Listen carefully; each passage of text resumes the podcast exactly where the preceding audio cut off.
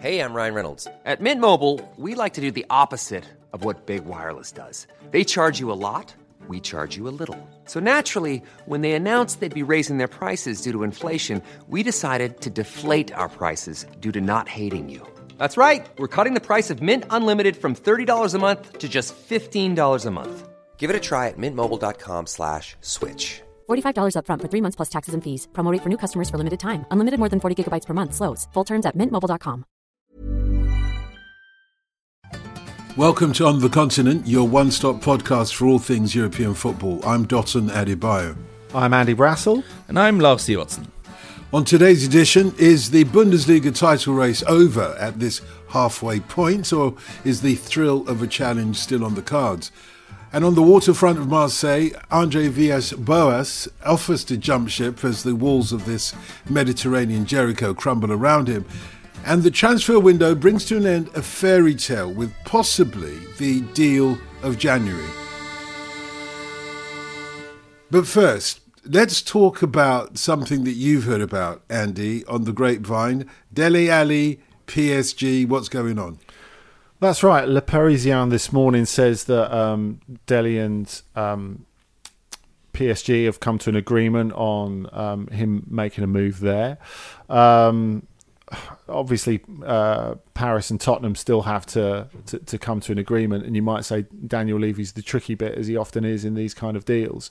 But it shows that it's on the right road. It doesn't feel like a planned long-term signing necessarily. I think there's a sense of try before you buy in it, and I think there's a sense of it's just one of those January opportunities that needs to be taken. It's an opportunity that needs to be taken by Dele because he's banging his head against a brick wall a bit against Spurs. From the Tottenham perspective, when they were batting off inquiries from Real Madrid a couple of years ago, he's nowhere near at that value, so they need him to be in a place where he can reinflate that value. And for Paris Saint-Germain, he's not only a player that Pochettino knows well, but a player, Lars, that could fill a number of different gaps for them. Yeah, I think so. I think if you look at the PSG squad, you obviously have the sort of the fearsome duo of Mbappe and Neymar, and whether it's Icardi or Moise Kean who plays up with them, or if Di Maria's in there, whatever. But if you look at the midfield, it's all a little bit pedestrian. You know, you see Idrissa Gana Gueye, who's a great ball winner, but maybe doesn't move the ball so well. Under Herrera, much of the same. You know, Paredes is in there.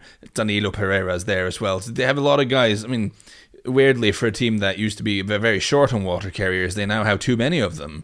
And what can sometimes be an issue for them is moving it fluidly between midfield and attack. And I think Dele Alli could possibly contribute with something there in terms of moving the ball forward, be it running with the ball or playing incisive forward passes. You know, if Verratti is suspended or breaks down, and he's often one of the two, there's not a lot of guys in that midfield who are moving the ball forwards reliably and effectively. Now, I wonder sometimes Dele Alli, I always thought he played some of his best football at Tottenham, almost like a second striker, you know, making runs into the box and being a goal threat. But he is someone who, at his best, can move the ball very well as well. So you do see how he could potentially fit in, and it would be very interesting. Let's move on to the Bundesliga, because every football fan loves a two-horse or a three-horse or a four-horse title race. Well, not everyone, but certainly the neutral observers, perhaps. And, of course, when the one team runs away with the league, we lose a certain amount of interest. And that has been the problem for the Bundesliga for many a season. We were hoping this season was different, Andy, but it looks like business as usual now. Yeah, and I don't think this past weekend it was so much about the inevitability of Bayern going to Schalke and winning 4-0, although that obviously was a lasting impression of the weekend. The score flattered them a little bit, and those late goals by Müller and Alaba made the score a little bit harsher than it maybe should have been, because Schalke gave a good account of themselves on the whole, I thought, caused Bayern a few problems, and that's something that maybe they couldn't have done a few weeks ago pre-Christian Gross. But it was the fact that at the same time, Leipzig, Leverkusen and Dortmund all lost at the weekend. They're the three most likely challengers. Now, of course, Leverkusen always lose at home to Wolfsburg. We know that. Leipzig's defeat at Mainz, who've had a terrible season so far and a lot of chaos off the pitch. That was a real surprise, and Julian Nagelsmann was absolutely infuriated that they conceded a couple of goals from set pieces. But Dortmund took the biscuit because even though they played some good football away at Borussia Mönchengladbach in the Friday night game, and particularly between Erling Haaland and Jadon Sancho, they shot themselves in the foot, and especially in the second half, defended quite badly. They conceded 3 goals from set pieces, which was one up from what Leipzig did the following day. And it's just that sense of Bayern have had their difficulties, particularly at the back this season. But the other teams have let themselves down in really sort of perplexing circumstances often, in the scenarios that you'd least expect. I mean, I know we think of Borussia Mönchengladbach and Dortmund as a huge game. Dortmund had won the last 12 competitive games between these two teams. And so that Dortmund managed to, not just to lose, because that can happen, I think, against another good team in the Bundesliga, but really the manner in which they did it, that they shot themselves in the foot. There's a sense that we're almost having a bit of a rewind to the days of Carlo Ancelotti and Niko Kovac in charge of Bayern, where Bayern, even when they're at their strongest, maybe neutrals, Lars, feel that they're given a bit of an easy ride. It's frustrating because Bayern, you can get at them this season. And the huge sort of thing when Hansi Flick came in, the thing that made them this sort of all-conquering, the best football team in the world, let's be honest, last year, was that they restored the high press. They started pressing again after Niko Kovac felt they couldn't do it, and it turned out they could. you just had to tell them to, and also play Thomas Müller. But they're not just a team of superstars. They're the team that pressed the most aggressively in the league, and they don't let you settle. But as we know, and as we've seen in several leagues, it's hard to play that way this season because it's so many games. You don't have the usual number of rest days between matches. You don't have the big winter break as you usually have. So it's very draining on the team's energy to play, I think, the way Bayern would ideally like to play. So it's looked a little bit looser this season. Now, they kept a clean sheet against Schalke and at Augsburg.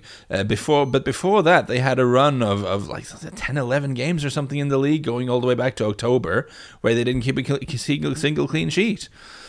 So they don't strangle opponents in quite the same way that we're used to seeing them do. They can be got at, and I think there are even personnel issues defensively with Niklas Sula, who has his detractors, and David Alaba, who's on his way, and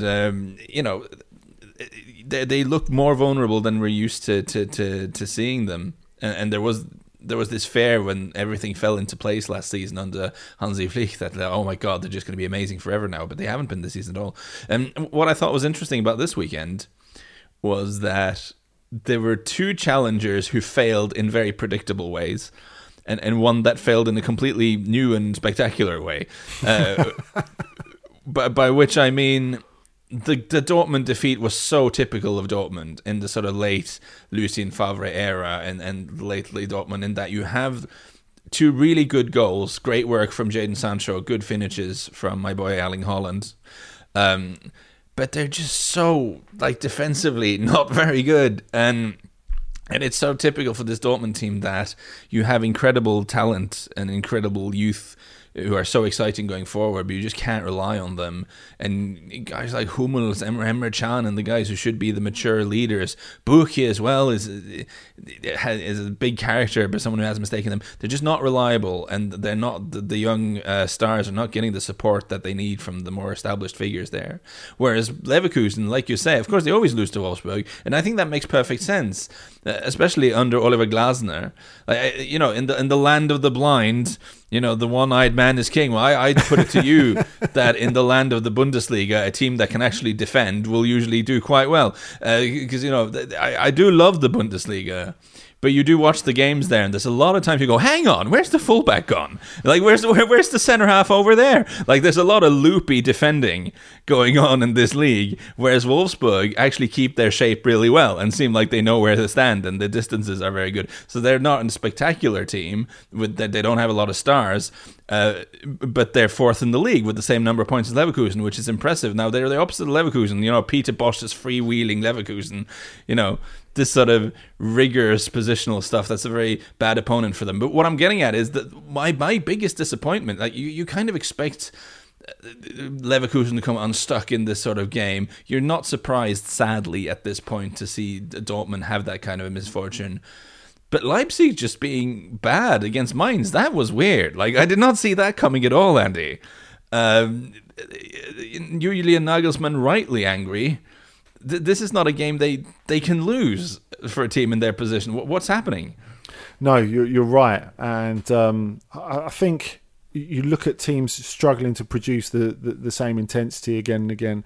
As a really good example of that, I thought they were pretty flat. And Nagelsmann had a sense of this does not compute afterwards either.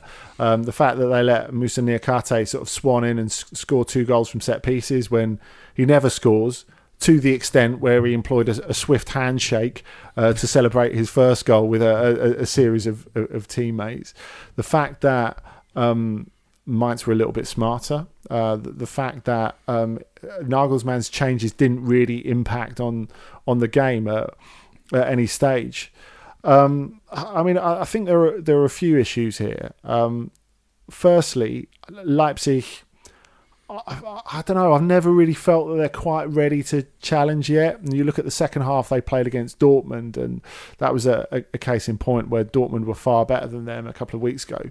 Of course, for Dortmund fans, this might have been the moment where they thought, oh, this is all going to click, because I think that there are layers of problems there, and it's, you know, it's not just all about the experienced players. I think at the back they're simply just short of numbers. They're a centre-half short at the start of the season, and they are again now, because Manuel Akanji, I don't think he's ever going to develop into the centre-back they want, and I think he's really the weak link in the defence. Thomas Meunier has not adapted very well, and you think, you know, Terzic even chose to pick Matteo Mori ahead of him last weekend, although Meunier's carrying an injury at the moment. He's been very, very disappointing. They're paying him enormous wages. But I think you look at the second half of that, and you talked about Lucien Favre there and the errors of his time. I think what's most difficult for Terzic, and you know, it's the last week where they lost to Leverkusen and to Mönchengladbach, two immediate competitors, was pretty much written off the chance of Terzic getting the job full time. But I feel a little bit sorry for him, because of course he's got very different ideas to Lucien Favre. But the team that was playing, particularly second half, with so little pressure on the ball, so little pressure on the Gladbach players, how are they able to change from what Favre has been getting them to do for the last 2.5 years in what, a week? Is that how long really without a game that Terzic has had to work with them? He's got no real time. I mean, I think it's complicated for someone like him to take over mid-season anyway, and to instill a different sort of regimen into the team. But like, especially with the truncated winter break that you had in Germany this season, I think it's virtually impossible. It's one thing for one of four title contenders to lose a match. You know, like you say, is it Leverkusen that always lose against Wolfsburg? Okay, fair enough.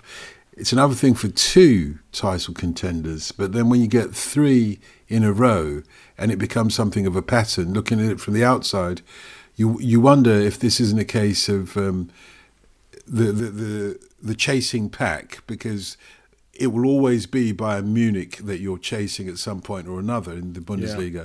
The chasing pack aren't bottling it. You know, that great book by Matthew Said called Bounce, about when sports people, and I'm not talking about the club itself, I'm not talking about the coach, I'm not talking about the tactics, but when the players themselves start bottling it, and there's a little bit of sort of energy zapped from their legs when they face the opponents in an important game, where they need to sort of keep in touch with the main contender, as it were, last year. Do you see where I'm going with that? Is there any sense of the other teams here bottling it at a crucial point? I think you can make a strong case for that happening to Dortmund, not last season, but the season before, when they were in a great position and they lost some key games in the spring, and they really didn't show up for them.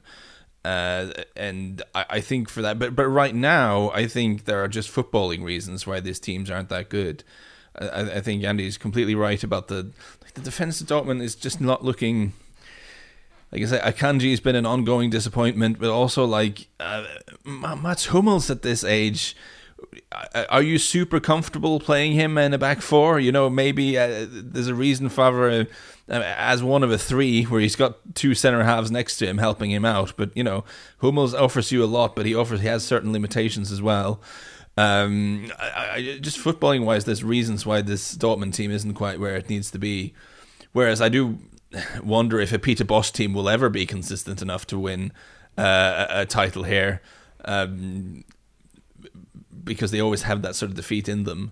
And Leipzig, I think Andy is spot on about maybe they're not quite ready and maybe they need to mature as a team in the sense that, and I think Dani Olmo has a big part to play there, of being a team that's not just all action and all running and can be a little bit more patient on the ball and take the sting out of things. I completely get what you're saying, and I think there have been years where the mentality issue has been there and been part of why the chasing pack are struggling with Bayern. But this year, I just think these are teams that are slightly dysfunctional in various ways. And yeah. I think it's especially frustrating for Dortmund because they're not going to have two sort of emerging global superstars like Jadon Sancho and Erling Haaland in their team that often.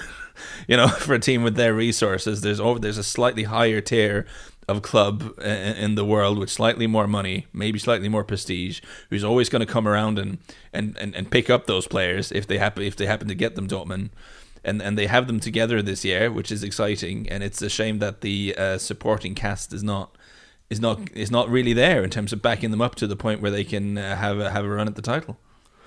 I just wonder if we're going back to the old thing again of waiting for a Bayern slip. I mean, Lars is right when he said they looked completely impregnable at the time they won the Champions League, and clearly football as it is, Dortmund, and the world as it is has been or should have been a kind of leveller really. The demands on Bayern, the same as everyone else, has been tough.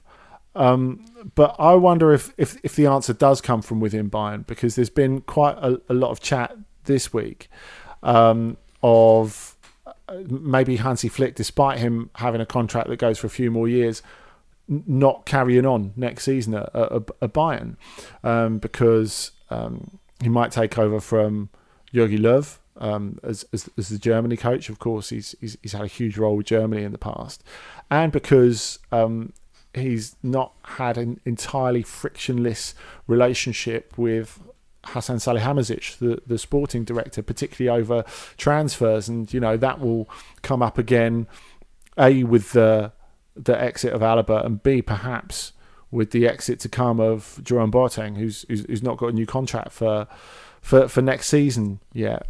I think it does go back to the same old things. Like, can Bayern continue this Flick reign? And the other thing is, as Lars was saying, where Dortmund are next season, and I know we're leaping to next season already, I think to an extent we have to accept that and leap ahead to next season already. Are they able to hold on to... I don't think they'll hold on to both Haaland and Sancho, but can they hold on to one, who will probably be Erling Haaland? Mm. If they can, I think that's an enormous help to them. And of course, getting the right coach is going to be important as well, because it won't be Terzic. Lars, will they hold on to Haaland? You're the person who's got him. Yeah, I think my understanding is that he's happy where he is now, and there's no plans to move on as things stand. But I do think if they miss out on the Champions League, that's bad, and it becomes an issue of convincing him, as Andy's pointed out before, convincing him that they're moving in the right direction and they can build a team here that's right for him to be. But I think it's important to remember him and the people around him, they've always been very, very focused on his development. When they first moved abroad from Molde, from Norway, they went to RB Salzburg in Austria, in spite of having offers from bigger clubs and financially better offers, because they felt being in Austria with Salzburg was the best place for him to be in terms of his development and him progressing. And when they moved to Dortmund, I'm sure financially the offer was very good, but I'm also quite certain they could have gotten more money somewhere else at that time. It isn't always about the money with him, because the money will come and there'll be no shortage of money for him and his family in the future. So they're really, really focused on him being in the right environment to develop as a player and to be successful. And that is Dortmund for now. And I suspect it probably will be Dortmund for next season as well. But if they missed out on the Champions League, which financially would be really bad for the club, especially since getting transfer fees for their players is harder now in this market than... If that impacts their ability to put together a competitive team, it becomes a challenge in terms of convincing him to stay. But I think for now, that's what's likely to happen. Puede armar el disparo, se le echó encima Baba. Rápida la pared con Sergio Busquets, una más imposible. Esta es para el Dragonazo extraordinario.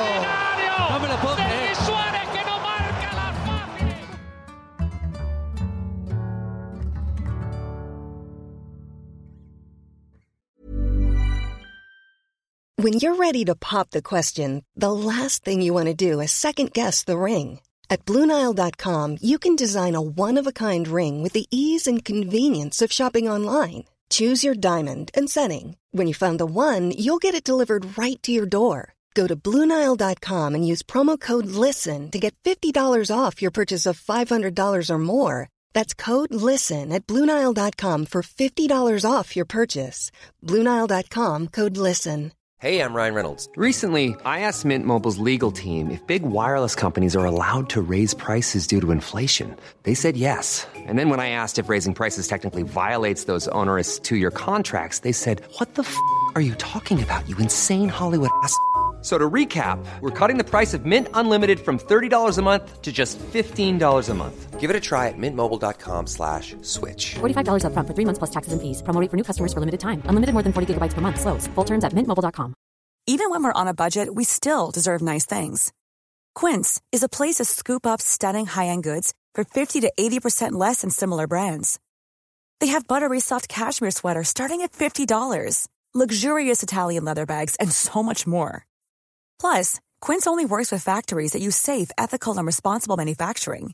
Get the high-end goods you'll love without the high price tag with Quince. Go to quince.com/style for free shipping and 365-day returns. This week at Sukarnov. On Wrestle Me this week, we talked about the worst way to accept a Hall of Fame award. They were just trying to, you suck it. You suck, and then he pours milk over his head. What is this? Pouring milk over yourself is absolutely something that, if you did it once in any scenario, people would never forget it. We were just having Christmas dinner and like, you know, he just poured 2 litres of milk over himself. Or if you're more in the mood for some awkward anecdotes, Alex shared his experience with the cast of Event Horizon on this week's Clash of the Titles. We meet Smitty, played by Sean Pertwee, a man who I bumped into in a bar having never interviewed and literally chewed his ear off, trapped him in a corner of a booth where he couldn't actually stand up and get away from me, and talked to him incessantly about this film. Later on in the night, his wife said to me, Sean's outside if you want to carry on talking to him about Event Horizon.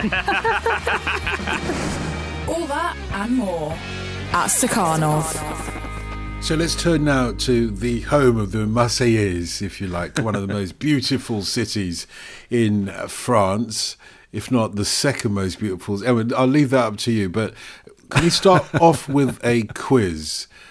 Lars first. Who was it that said being in the stadium of Olympique Marseille and hearing the crowd roar was like being at a rave when the bass hits you in the chest? You know, when it really hits you, and you in the chest and you feel it. Who was it that said that? That sounds like an Andy Brasselism to me. Your starter for 10. Andy Brassel, who was it that said that? Yeah, it was me. The thing is, at the start of the phrase, I was thinking, I'm going to go for Gérard Depardieu when he was recording the series Marseille. But then when you got to the rave bit, I thought, no, that's not Depardieu's bag. I was just thinking, Andy is the one that springs to mind who's comfortable both at the velodrome and at a rave.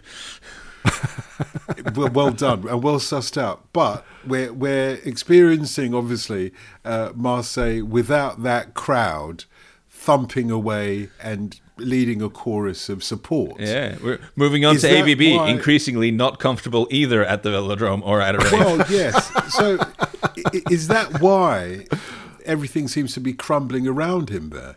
I'm sorry, yeah, I think the absence of... it's hard to quantify this, but I think it's a very plausible theory to say that Marseille are one of the clubs that certainly suffer with the absence of fans and the absence of the spectacle around the games. And I'll give you one example. I think Dimitri Payet has a different season if there are fans in the stadium. I think he's a showman, you know. He likes to play to the crowd, and he's not had his best season, to put it very, very mildly. And he's increasingly there are reports that this town isn't big enough for both him and Thauvin, and that's, you know, metaphorically, but maybe also physically. Looking at Dimitri Payet at the moment, he's a little bit bigger than he ideally should be. So I think he is someone who maybe thrives off of that energy, and I think when Marseille go about their business, when they sign players, they do keep it in mind that they know what they are, they know what the club is, and they know what playing for Marseille means. And it means, you know, being comfortable and capable and of enjoying that sort of carnival atmosphere. And you're bringing someone like Dario Benedetto up front from Boca, who's familiar with a bit of a lively atmosphere to lead the line up front. And you'll notice there aren't that many young players in this team compared to other clubs in France who tend to skew younger with their recruitment and looking to make money from selling them on. At Marseille, there's more of a case that you need to be more experienced and a bit tougher, because you got to deal with what comes with playing for Marseille. And this season, what comes with playing for Marseille has been, you know, slightly different things than what it usually does. So I think for sure you're onto something there, Dalton. It's funny, isn't it, how you know, some players just completely crumble anyway at Marseille and under the pressure. I think it's interesting that some of the more adept ones at dealing with it are the players like... You could compare it a bit like Julian Draxler at Schalke, really. You're in this unique atmosphere, and if you've grown up with it, you get it a little bit more. And I think if you look at some of the players that have shone for Marseille in recent years, of course, Payet, he would say it's his town anyway. It's his city. But Boubacar Kamara as someone who's been absolutely vital to them. It was one of AVB's early gambles to move him from defence into midfield. And as a holder, he was absolutely vital to them last season and then finishing second. But I do wonder, moving away from the players a bit, and we'll come back to the Thauvin Payet argument in a minute, because it's key, but also because it's quite amusing. I think the Villas-Boas thing is interesting, because I think crowd or no crowd, atmosphere or no atmosphere, vibe of the city or not, Villas-Boas was always going to find something to implode over, because he is someone who is sporadically an excellent coach, and he has proved that at other clubs before. But he's also someone who is quite a restless character, who's quite an impatient character, who's quite an impetuous character. And I feel this all feeds into what's happening at Marseille at the moment. I mean, you know, they're on a run of 3 successive defeats at the moment. He actually offered his resignation after the first of those at home to Nîmes.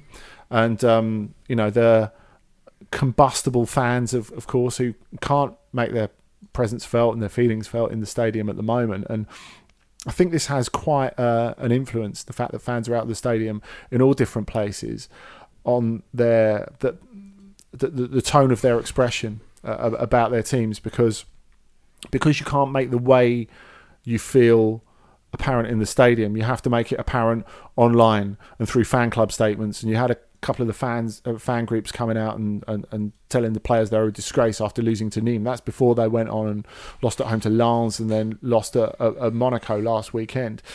But I kind of think Villas-Boas himself planted the seeds for this discontent autumn, really, because of the way that it went so badly in the Champions League. That hurt his pride very badly, I think. You know, people were talking about it being the continuation of Marseille's previous bad form in the Champions League, which of course they hadn't been in for 6 or 7 years, and they were going on this record run of defeats in the Champions League. And he quite rightly said, Villas-Boas, well, the start of that's nothing to do with me, and it's nothing to do with those current players, apart from Dimitri Payet, who was there the first time. But I think the way that he reacted to that, and he said, you know, there was that famous quote, wasn't he, that everyone found very amusing about, well, you know, to be shit in the Champions League, you have to get there first. We got there, and now we're being shit there. Yeah. If you're the players hearing that, and you know, you've got your coach saying, well, we're just not of the sufficient level. I think you've got to be able, as a coach, to contain your frustration a little better than that. So when he tendered his resignation, what was the response? No, carry on. That's unusual, Ash, isn't it? Most boards nowadays say, okay, you want to go, let's go. But you got to bear in mind, though, the dynamics here, which is that he kind of wanted to leave after last season and had to be persuaded to come back, in part by the players, apparently, who asked him to stay. But them qualifying, I think this is something that's worth bearing in mind a bit when we're talking about how this is a big club culturally, in terms of their meaning in a big football city where a lot of people care about football, and a lot of people care about what they do. When they finish second in the league, I wonder if the temptation is to think, oh, well, we're back now. We're good. We're fine. We're going to be good. Marseille are going to be good. And you're kind of forgetting the fact that they did overperform quite dramatically to finish second. I think if you look at the underlying numbers, they were not the second best team in France last year. If you look at how many chances generated and expected goals and all of this, they were quite jammy finishing second. And when Villas-Boas then loses Andoni Zubizarreta, the sporting director, who was his ally there, he leaves the club and he thinks we've already done slightly better than expected, and I've lost a key ally at the club. This might be not a bad time to move on. But then he becomes persuaded to stay, wants to try to play in the Champions League with this team. That doesn't work out at all. His form then collapses in the league. You can see why he might feel it's not a lot for me to stay here, really. Maybe I should just go. And it's interesting how Pablo Longoria, the sporting director, who's quite a junior guy to be a sporting director, he starts the job and he's a little bit in awe of AVB. He loves him. He wants to please him. But now he's far more on the page of, right, I want to do what's right for the club. And he's making his own moves. And he's only going to be emboldened by the fact that he's signed Arkadiusz Milik, which was a complicated deal. But they've been looking for what they call locally the le grand attaquant. I've heard this, the grand attaquant. The great striker is one word in Marseille. They've been looking for it for a long time, and now they've finally got a guy who's got respect in European circles who wants to come and be their centre forward, which is a big deal. But if you're Milik and you've arrived into this situation, and Marseille is such a combustible atmosphere that you can kind of understand it. You must be thinking, if you're Milik, what have I walked into? Because we talked about this row that's been reported between Thauvin and Dimitri Payet. Now, Payet sort of signed this extended contract with the club last season when he was the one who was most resistant to wage cuts post-pandemic. He signed this extended contract and it's, I'm going to take less money but over a greater period of time. So he's taking 50% less salary going forward, but he's contracted for longer. And part of the deal is a reconversion to a job on the board at the club when he retires. And apparently Tovan's main complaint is, well, you did that behind your back. You made it look as if you're Marseille for life and, the ultimate servant to the club, where basically you've just feathered your own nest. Now, to be called out by that, like that, by the other star of the team, I reckon stings a bit. And also, a guy in Thauvin who's given a lot to Marseille, but is also out of contract at the end of the season and is going to walk for nothing and has refused all efforts from the club to move him and get a bit of money for him while they still can. How's Marseille going to turn things around? How's AVB going to turn things around? I think he's got, or at least the board have got themselves into a situation now, because once the coach is more or is indispensable from the board's point of view, he's got a powerful, he's sitting in a powerful position. But then I don't know how that translates into how we salvage this team where the walls are crumbling around them. Well, I think you have when you have a manager who's like, you can sack me, that's fine, I don't care. That's not really a good start in terms of turning around a bad run of form. And you do wonder if, you know, the players who felt very, very strongly about him staying, if they would feel equally strongly about him staying now. I'm not sure about that. And it doesn't seem like a very, very good situation. But they have brought in Milik, and I think for a team that... that hasn't scored a ton of goals this season, bringing in a new striker is exciting, so maybe he can have a sort of galvanizing effect on it. And he, like you say, Andy, he is a good coach, Villas Boas, and Marseille are like a notoriously difficult team to be in charge of. It's not like you can go out and get whoever you want to come there, and whoever you might get might not get the club and be able to get the players to pull together and all this sort of stuff. So I would be a little bit surprised if they sort of suddenly went on a barnstorming run and cruised into a Champions League spot in the second half of the season. But weirder things have happened, I suppose. Andy, most important question of this conversation to you. So when all the pandemic restrictions are over, where would you rather be, at a rave or at the Velodrome? Who's to say I can't be at a rave at the Velodrome? Boom! Is the right answer.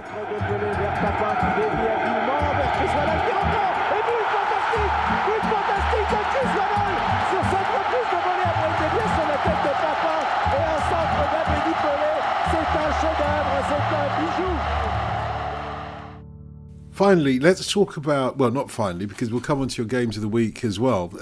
Looking forward to those, one from each of you. But before that, the January transfer window is coming to an end. Not a lot of business has been done, at least not a lot of high-profile business has been done. But there is one move that brings to an end a fairy tale, Andy. It's kind of heartbreaking but exciting at the same time. Ever since we've known that Papu Gomez has been leaving Atalanta, it's been really hard to visualise where he would go, because it just seems such a perfect union between player and club. He was a huge part of them becoming established in the Big Four in Italy, and they are that now. And, you saw them go and win at Milan last weekend, and they played brilliantly, and I just felt in that game, which of course didn't involve Papu Gomez, this is a sense of how far Atalanta had come. That I didn't feel that Milan were absolutely awful. I just felt that they caught Atalanta on one of those days when they can take any team apart, and you feel that they can do that to good teams nowadays. And of course, a lot of that goes. A lot of the credit to that goes for Gianpiero Gasperini. And him in the start of winter falling out with Papu Gomez, then that escalating to a dispute between Gomez and the president. I think neutrals felt that they'd lucked out when he didn't want to go to the Middle East when he was offered a move there last summer. But it turned out he wasn't much longer for Atalanta. But of all the moves that he could have got, I feel that him going to Sevilla is super, super exciting. Not just because they're maybe missing a player like that, because I think a lot of teams are missing a player like that. But you did think when he was put on the market, his wages, his age being 32 for an attacking player, these were all things that maybe counted against him and maybe sort of tightened the field. But if you're going to get a team who are going to find a way to do a deal that looks tricky. Maybe Sevilla and maybe Monchi are that team, Lars? Yeah, for sure. But I like how this is...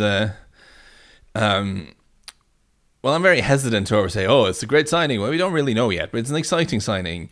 And I like how it shows you can, if you're Sevilla and you're that sort of bracket of club, sort of slightly behind the very top ones, what you're very often doing is signing potential. And this is what Monchi is so good at, is finding someone who plays in Ligue 2 or, you know, someone's an unpolished gem that Sevilla can get good service out of for 2-3 years and then sell to the Premier League for a ton of money. You know, this seems to be what generally happens, and this is the kind of thing that makes us, you know, praise Monchi for being a genius. But actually, the sort of good squad building can sometimes be about seeing, here's a 32-year-old who still has a lot of really good football in his legs and who we can bring in for a fee and for wages. But you know what? At the end of the day, the race for top four spots is going to be pretty tight in the league of the season, from the way it looks, with Villarreal looking very decent, with Real Sociedad being there and thereabouts. So having someone like Papu Gomez in the team can be the difference between 4th and 5th, and if you do that, then that move is paid for itself and then some.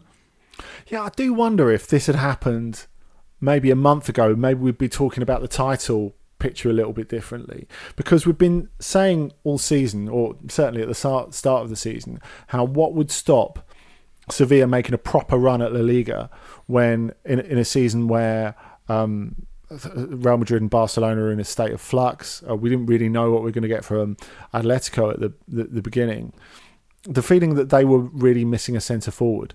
Now, over the last month and a half, Yusuf and Nesri have started banging them in left, right and centre, to the extent that West Ham have thought, he's had a good month, let's try and buy him. But he is the joint top scorer in La Liga at the moment. I think we have to respect that. Whether a good run of form becomes a consistently excellent player is a different question. But in terms of that, not just creative fulcrum, but in terms of that leadership on the pitch, you know, maybe that's something, someone to map the game out. Maybe that's what they've missed as well. I mean, we know defensively they're excellent. Bono has become the first choice goalkeeper off the back of some brilliant performances at the end of last season, especially in the Europa League. But I wondered, you know, you had this... video to welcome him to Sevilla, talking about him being the latest in a string of great Argentinians to have played at Sevilla, and you got all the ones from the past, obviously led by Eva Banega, and it was set, I think, to the sort of choral music you normally have in a horror film when a church is burning down, you know, something to give it that sort of gravitas.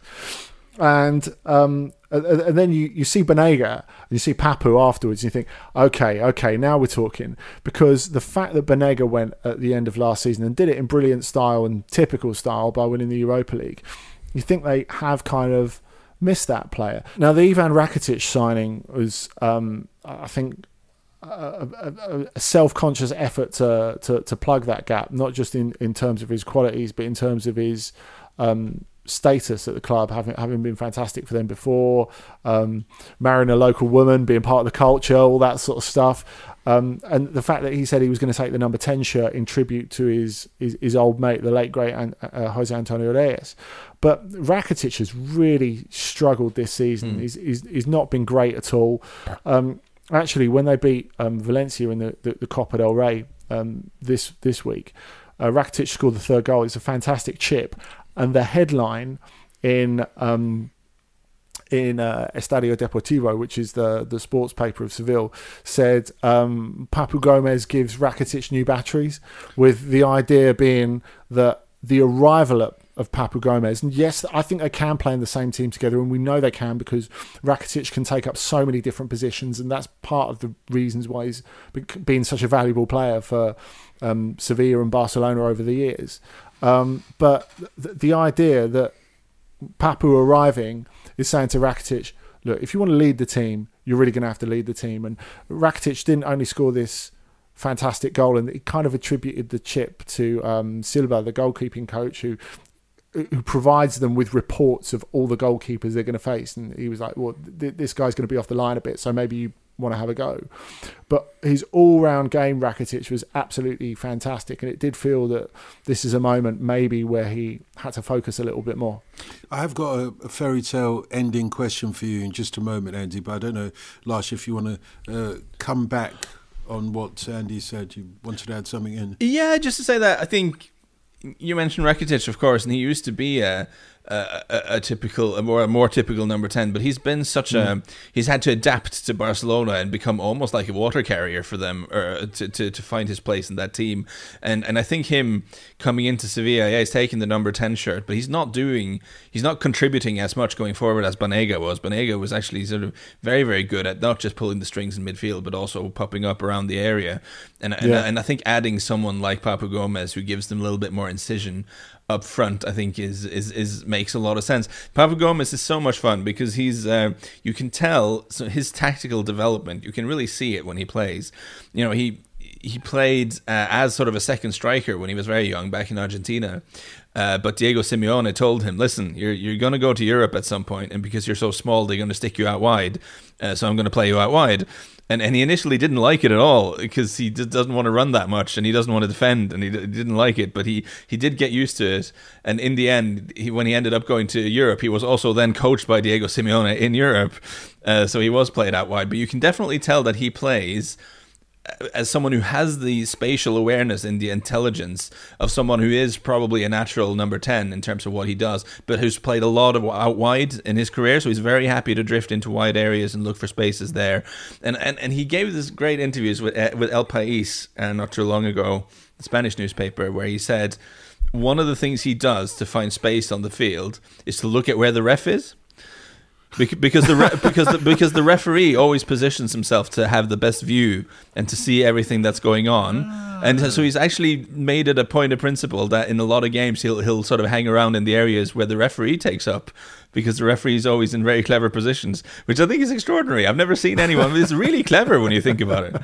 He's giving it away now. Everybody will be doing it soon. But Andy, why did the fairy tale end for Gomez in Atalanta?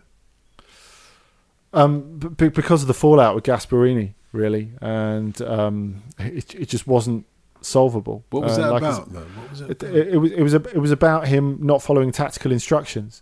So Julian Lopetegui, who's rehabilitated himself as a coach, is going to get someone who's a senior professional with a strong mind, which is going to be another thing for him to have to deal with. I feel pretty confident that Papu Gomez will be a success at Sevilla, but I think for Lopetegui to regard it with a little bit of caution and circumspection is probably no bad thing. Although Papu has said now he's left Atalanta, he always said when he left Atalanta he would come out and tell the truth of what really had been happened.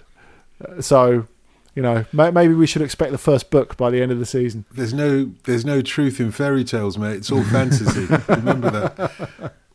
Yeah, well, I do think Gasperini has expanded a little bit because Papu Gomez at Atlanta almost had his own role that doesn't really exist.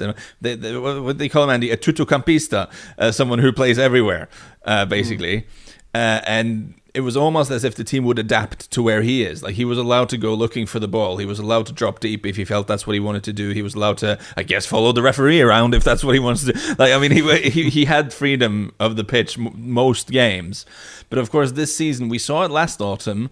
And yeah, the year before, the first time they were in the Champions League, the Atalanta was struggling with the extra workload of playing both Champions League group stage games and also playing in Serie A. They really struggled in that period. We saw that a bit this autumn, and they're definitely one of the teams that have had to adapt the way they play because of the pandemic and because of the extra workload. And one of the things, I think Gasperini has suggested that actually now, it's hard for the team to compensate in the way they previously were able to for the fact that you have Papu Gomez kind of running around doing his own thing, and that's part of his thinking and wanting slightly different stuff, which I suppose makes sense. But it is, as you say, it is an interesting challenge for Lopetegui now, who's always been revered as a very good coach and someone who works really well with players, and we'll see how that goes. So is that time for you both to recommend a unmissable game for us to watch this weekend? Andy, do you want to start by doing the honours? I'm going to go Friday night. I feel like I've had a few Friday nights recently, but I think this is fair enough. I'm going to go for Lyon versus Bordeaux, the Battle of the Bourgeois in France. And you might want to explain that, Battle of the Bourgeois.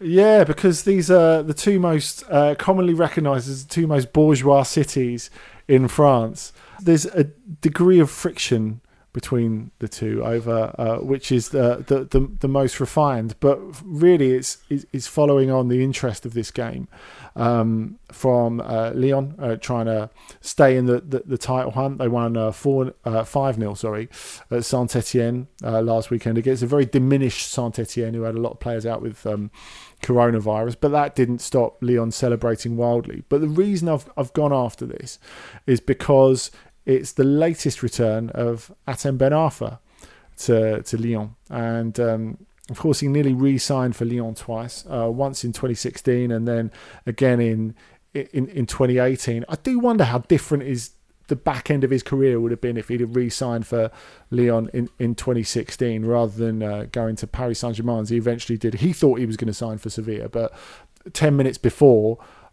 he got the call to see if he wanted to go back to Paris and sign for his home city club. But of course, the reason that fell apart is because one of the reasons that fell apart is when they were negotiating Lyon with Ben Arfa, the president, Jean-Michel Aulas, was asked about it in a press conference, and he lifted his phone to show a text message he had from Atem Ben Arfa. And at that point, they thought, no, we can't work with this guy. So even though Bordeaux have been quite ordinary this season, I wouldn't put it past Ben Arfa to produce something spectacular going back to Lyon.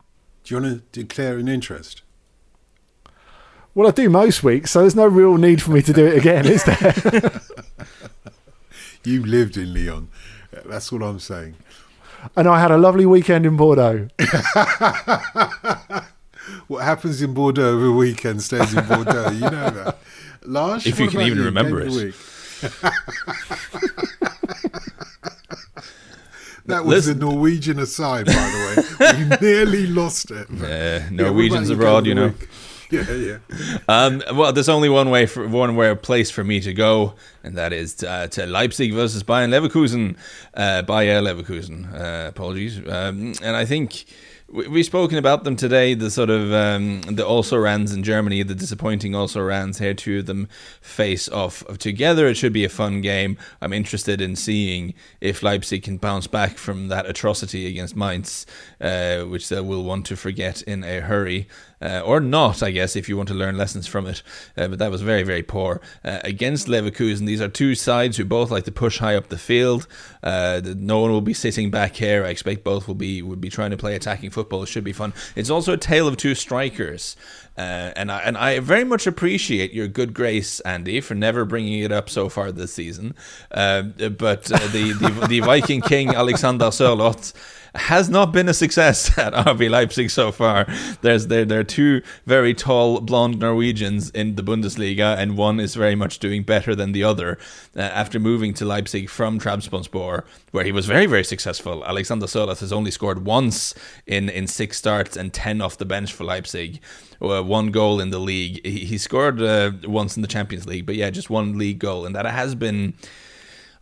He's not the problem, but you do wonder how much closer RB Leipzig would be to Bayern Munich if they had a centre forward who scored a lot of goals, rather than one who I insist he is a good footballer, but it hasn't been happening for him. And it's interesting. I say all this because lining up front for Bayern Leverkusen will very likely be Patrick Schick, who was very good for Leipzig on loan last season. Leipzig couldn't agree a deal with Roma, so they ended up going for Sørloth instead. Schick went to Leverkusen, where he's been altogether more productive than Sørloth has been for Leipzig. So it's a sort of battle of the tall strikers, of which one my compatriot, Alexander Sørloth, sadly hasn't been very good. But I do think there is a good player there. He's just currently hiding.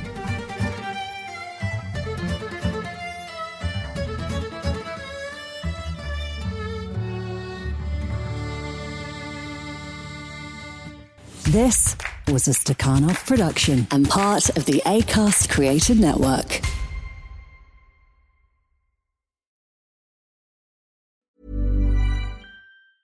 Hey, it's Danny Pellegrino from Everything Iconic. Ready to upgrade your style game without blowing your budget? Check out Quince. They've got all the good stuff, shirts and polos, activewear and fine leather goods, all at 50 to 80% less than other high-end brands. And the best part? They're all about safe, ethical and responsible manufacturing. Get that luxury vibe without the luxury price tag. Hit up quince.com/upgrade for free shipping and 365-day returns on your next order. That's quince.com/upgrade.